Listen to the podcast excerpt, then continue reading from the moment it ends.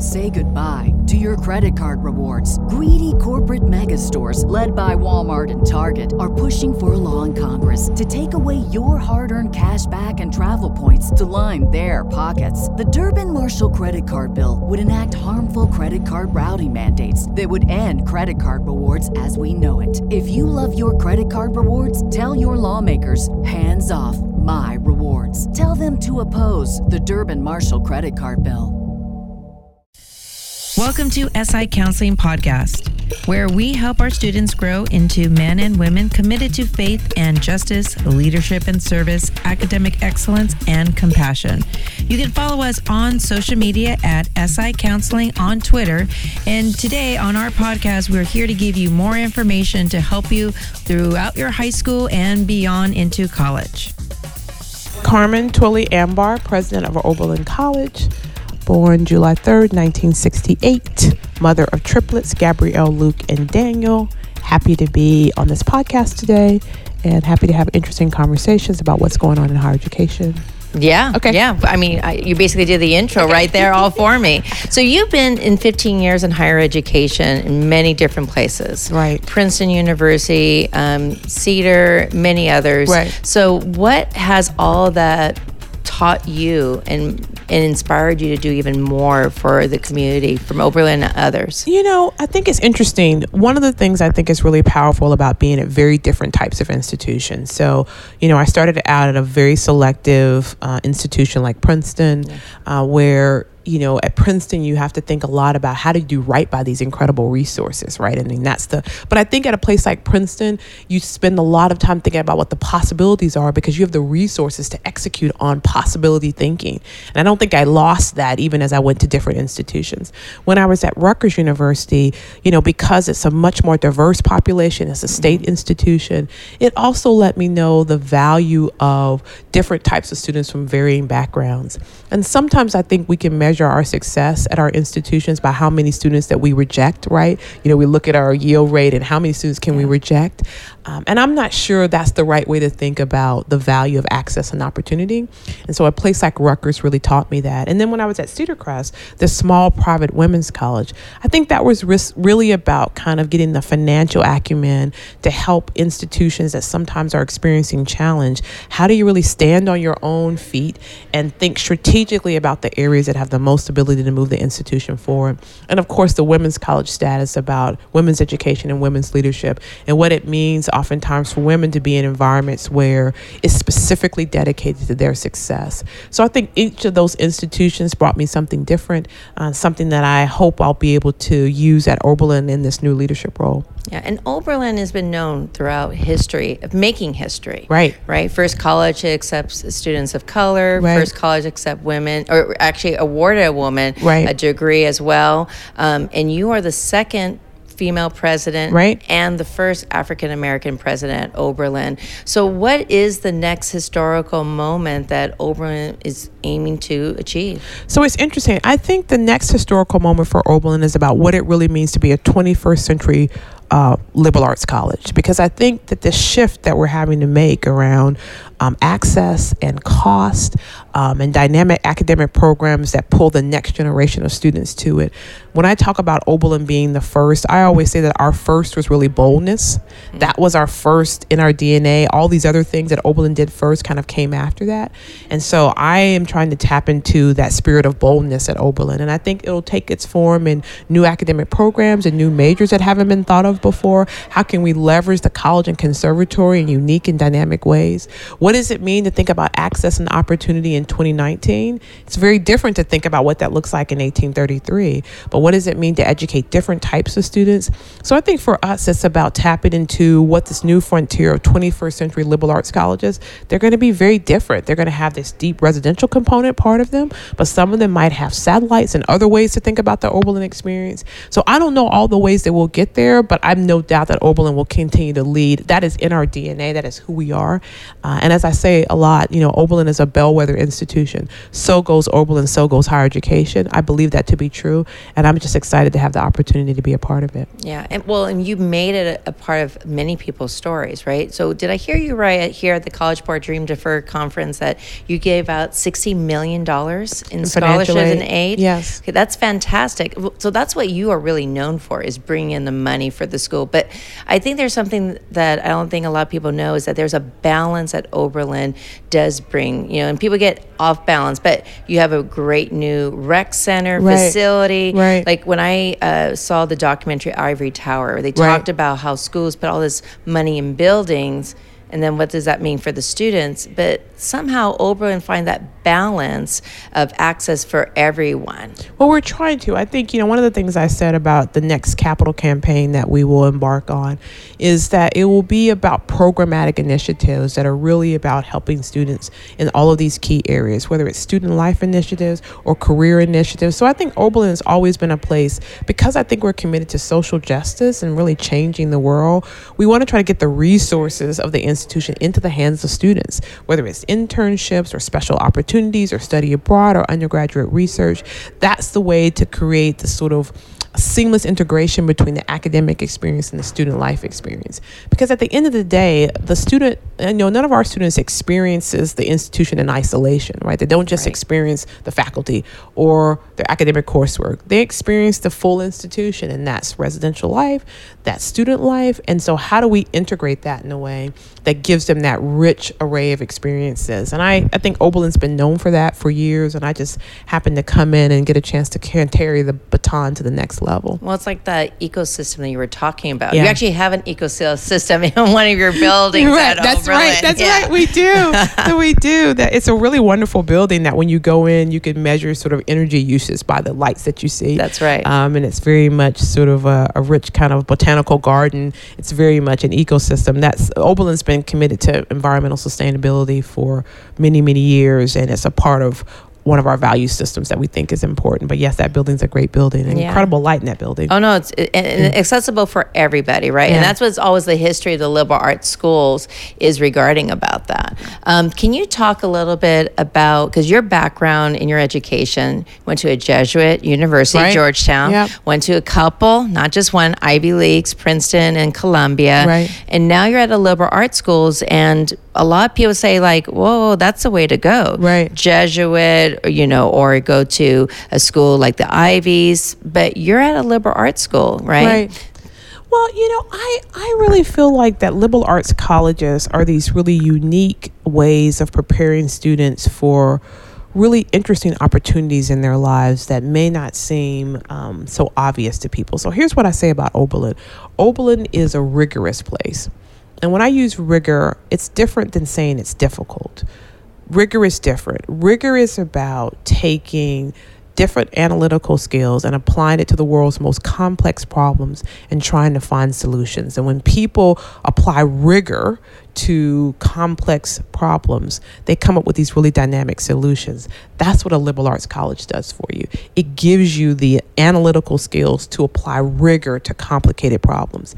And one of the things that we really feel strongly about at Oberlin is that we believe our students are changing the world for good. We have this foundation of social justice, and it doesn't matter whether you're in the conservatory or what other field you're in, there's still this desire to change the world in these positive ways. And we want to give students all the tools that they need to be able to do that. Uh, and I'm really pleased at the work that our students go out and do in the world. Um, you know, we have this, uh, it, it's reflected just in the types of student organizations that are created. So, the one that's new recently on Oberlin's campus that just sort of began when I got there is this organization called El Centro two students came together to form this organization and they decided that they wanted to try to impact the ability for local residents to take the citizenship exam and become US citizens. And so they got a group of volunteers together. They go out every Saturday and they help individuals prepare for the citizenship exam. They created the curriculum. They created the system for our students to volunteer in transportation. They created childcare at the organization for families to be able to do this. And they regularly come to my residence because we have students over at the house all the time to do their workshops and to train students for it. That's what an Oberlin student's like. and they're different majors, right, in different areas, and yet they still want to try to have an impact on the world. And they know that citizenship um, can change the trajectory of a family, right? It can change their lives. When I look at Oberlin students, they're doing that in so many different ways. It's just an example of what it means to be at a place that has this rigorous academic background, but also this desire to do good in the world. And you see Oberlin students doing it in every way, shape, and form. And it makes me tremendously proud to be president. Yeah. But don't you also inspire that? Like, you've done things I have not seen presidents do, like delivering donuts when kids are doing finals, right? I mean, and you're at the games, you're, yeah, but you have game nights right. at your house too, which right. says, I mean, there's this open door. You make sure you reach out to former U.S. ambassadors to come speak to students to show how their actions for help them later on uh, for their life after Oberlin. So, can you talk about what inspires that from you, um, and then um, your, because that's something that is very unique and different. Yeah, you know, I love our students. I I get joy when I'm with them, and I get um, excited when they see themselves differently. I get energized when they are on stage giving of themselves in their performances. And so I enjoy being around them. And I think that, um, you know, one of the reasons why I have students over at my house a lot is because. With your triplets. With the triplets. Yes. It's because I think when you're at, at college, you kind of miss that home feeling. It's just. It's just a desire to sit on the couch and kind of relax and have a good meal, and have that home feeling. And so I know that when they get a chance to come to the house, they get a chance to do that. And so I just enjoy it and I it gives me a chance to get to know them. It gives me a chance to know what the experience is like for them. And they tell me what's going well and what things are not going well. It gives me just another way to do my job better because I'm talking directly to students about the experience. And hopefully for them it gives them a sense that um, that the college cares about what's going on in their lives because they've had a chance to connect with the president. And not every student will get a chance to do that because they may or may not be in the residence, but at least they know I'm there and they know that someone cares about what's going on in their lives. And I, I take it as a, a tremendous joy and pleasure to be able to do that for them. Yeah, and that's so important. You, you talked about um, here at the conference how your parents have really inspired you being that yeah. role model. And it seems like Oberlin has been that home away from home. Yeah. Right. Regardless of what your background and situation, we care right. for you, for you. Right. But at the same time, you also embrace in the application system the diversity of, of experience, right. backgrounds, ideas. Can you talk about that? Because that's something that I think every university says and right. does, but also struggles. Because, like you say, you do those fly in programs programs. Right. Yep. Say goodbye to your credit card rewards. Greedy corporate mega stores, led by Walmart and Target, are pushing for a law in Congress to take away your hard earned cash back and travel points to line their pockets. The Durbin Marshall credit card bill would enact harmful credit card routing mandates that would end credit card rewards as we know it. If you love your credit card rewards, tell your lawmakers hands off my rewards. Tell them to oppose the Durbin Marshall credit card bill this amazing financial aid background um, opportunity for students. Can you speak a little bit about that? Well, you know, I think for us, we really believe deeply in sort of shaping that class, meaning we want students to show up and see America when they get there and also have the benefit of different viewpoints as they're thinking about the challenging issues that they want to work on. And so we take seriously the notion that we want people from a variety of backgrounds, ethnic backgrounds, different uh, levels of ability, um, different economic experiences. All those things add to a rich conversation in the classroom. So one of the things that I will say about Oberlin that feels different to me than any other institution that I've been a part of is that Oberlin graduates talk a lot about not only what they learned in the classroom from their faculty members, but what they learned from their peers. So uh, the when you are at Oberlin, the classroom spills outside when you hear the conversations that our students are having in the residence hall, in Wilder Bowl, in the student union, um, it's a different type of conversation. They're learning from each other and engaging with each other in ways that are different from any other institution I've been a part of. I say to it to uh, parents all the time. One of the reasons to choose Oberlin is because of the other students that will be there with your child because the learning that happens there is different than in any other institution I've been a part of.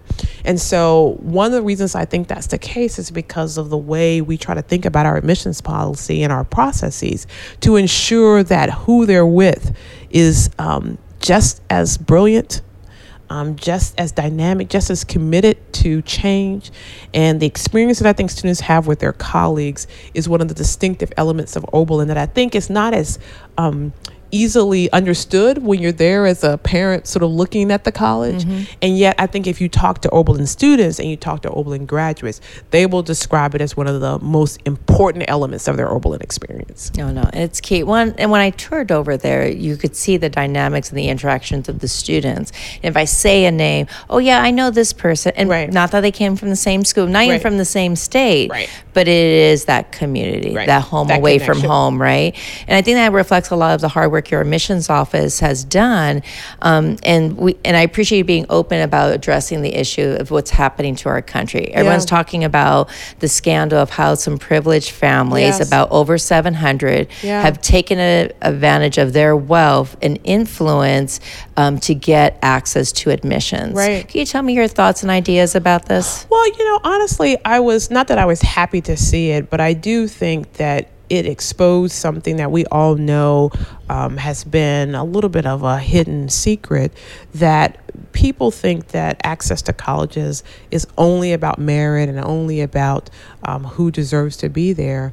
Uh, and yet we know at a lot of institutions that's just not really the case. Right. And uh, so I think in some ways, you know, as people have been critical of things like affirmative action or other opportunities to create more equitable playing field for students that have economic disadvantage or who have had racial disadvantage and to see that as unfair, they're not unpacking what happens on the other end too, which is sometimes families taking advantage of their wealth um, and really total advantage and getting an additional advantage on top of it by access to college. So, in some ways, I think it will help us all be clearer about what's really going on sometimes, and for all of us to make sure that we have the type of rigorous processes that prevent that from happening. So, it wasn't that I was glad that it happened, mm-hmm. but I thought, you know, it, it it's an exposure to a, some elements that happen at some institutions um, and lets people know that the playing field that we think is so equal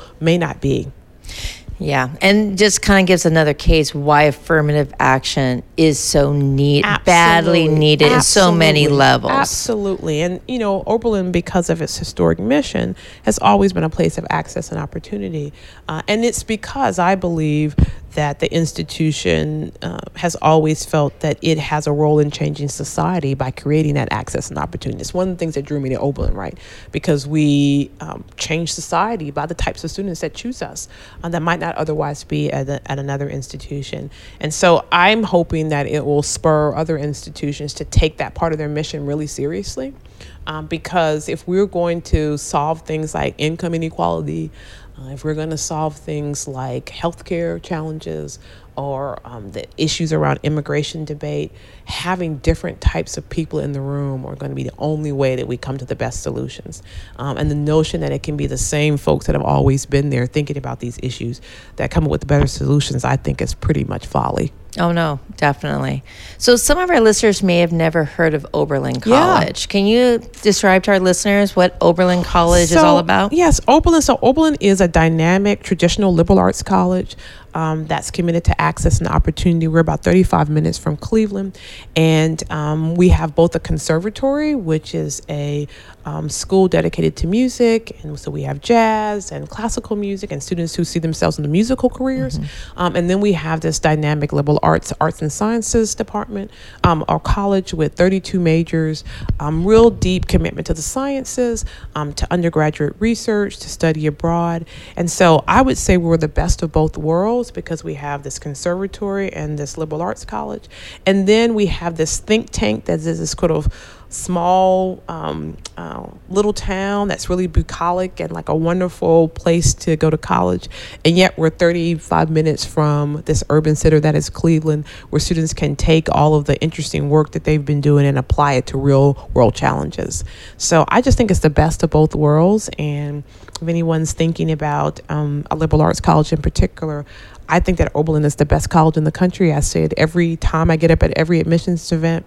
And I always say at the end, if you don't believe that that's the case, then you simply haven't gotten enough information. Um, because if you have the information that I have, then you'll know that it's the best college in the country. That's right. So could you give some evidence to our listeners? You always say, like a lot of parents who go visit it say, so what's the return on investment? Right. What is it the life after Oberlin? Because I've been very blessed to work with a lot of Oberlin alums. So right. I that's how I was introduced. Like, right. wow, you are that critical thinker. You're thinking outside the box. You're not creating limits. You are breaking them. Right. Well, I, one thing I would say to, to families is just, you know, Google Oberlin graduates and you'll just see all of these people that you never expected from the most dynamic people on Broadway and theater, like, you know, the folks, who, the woman who created The Lion King and that's right. You were uh, for 61st Grammy, right? right? You have right. an alumni. That's right. That's right. And we had all of these uh, winners of Grammys. Um, so we have all sorts of folks in the musical and theater and performing arts world. Um, but then we have these really wonderful folks who um, maybe are unassuming, but just um, would they have the majority of people in the National Academy of Sciences graduated from Oberlin? So sometimes people think that liberal arts colleges can't produce these rigorous scientists. Now you yet, actually have neuroscience as a major. Absolutely. Yes. And so, you know, sometimes people can think liberal arts colleges don't have that. And yet the National Academy of Sciences for a liberal arts college like Oberlin to have so many people in that arena just says something about our science programs. So I think that's an important part. I think if you think about our creative writing program, how many people we've produced from that area. So I, I think if you look at Oberlin, you'll see all of these interesting sort of academic disciplines reflected in the work of our alumni. And then I think you'll see them doing really interesting work. So the chair of our board, who's a graduate of Oberlin, you know, started out in Goldman Sachs in the business world and then ultimately ends up working on these really interesting critical issues in international countries, international areas around uh, water insecurity um, and uh, food and access opportunities. So taking these really tight business skills and trying to apply them to these real world problems, that to me is an Oberlin graduate at its core. Yeah, no. And you also do these summer internship programs, right? right that our pay, which is a little yes. bit unheard of. So we, we this is just new for us. We started these career communities, and our goal is to scale them up so that every student gets a paid internship. Um, but the notion here is to take this experience that you've had at Oberlin that will fund your experience for an internship so you can get some real world experience on challenges that you think are important and really prepare you for the next step when your life after Oberlin, when you're looking at career opportunities, you'll have a leg up because you worked in the field that, that's important. Right. You. And these are worldwide. A lot of people Absolutely. assume like, oh, okay, well, just in Cleveland. Like, no. no, no, no. Your career center works very hard. Right, right. So we have students going all over the country and all over the world um, to do these internships, and I'm really excited about it. It's a new initiative that we began this year, uh, and my goal is to make sure that we can fund all of them for all of our students over the course of my time at, at um, Oberlin. Great. So I'm going to throw some rapid fire questions okay. right back okay. at you since you're so good at them. Favorite superhero? Wonder Woman. Good choice. Favorite candy?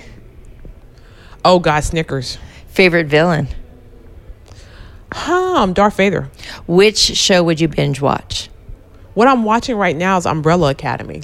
Oh, everyone's talking that, to me about so that. My, so my my one of my kids um, said we should watch this together. And so how old are your kids now? They're 11. Oh, fat, great. So one of them um, was in. In fact, my I have to watch episode seven and eight while I'm traveling. So when I get back over the weekend, we can watch nine together. So that's what I'm doing right now. Okay, I know you have a plane to catch, yeah. so I'm gonna get you back to your binging. So if more people want to learn about Oberlin, what's the best way? Social media, website information. I think I would go to the website first, and then um, go to the admissions office and and um, inquire. And then once you inquire, then we'll start sending you materials about Oberlin.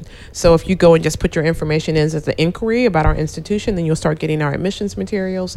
Uh, and then, of course, the only way to really know Oberlin is to visit. That's right. I just think that's the way to know Oberlin. And so just um, get on the website and go to our visit page for our admissions office, and they'll give you a great tour and give you an opportunity to either stay overnight or go to classes. Uh, and I think that once you visit Oberlin, you will discover that.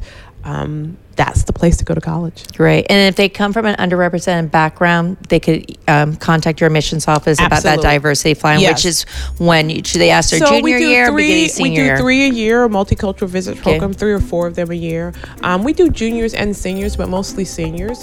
Um, so they should just inquire about the multicultural visit program, and um, hopefully they'll get an opportunity to come and visit Oberlin. Great. Carmen, thank you so much for being thank part you. of this podcast and everything you're doing in Oberlin and more. Excellent. I appreciate it. Thank you. Thank you for listening to SI Counseling Podcast. Here we help students find information to help them improve their opportunities throughout high school and beyond. SI works to help students grow into individuals committed to faith, justice, leadership, service, academic, excellence, and compassion so they can be with and for others. You can follow us on social media at SI Counseling on Twitter and go to our website at siprep.org and under academic departments, click on the link to counseling. Thank you again. Until next time. Say goodbye to your credit card rewards. Greedy corporate mega stores, led by Walmart and Target, are pushing for a law in Congress to take away your hard earned cash back and travel points to line their pockets. The Durbin Marshall credit card bill would enact harmful credit card routing mandates that would end credit card rewards as we know it. If you love your credit card rewards, tell your lawmakers hands off my rewards. Tell them to oppose the Durbin Marshall credit card bill.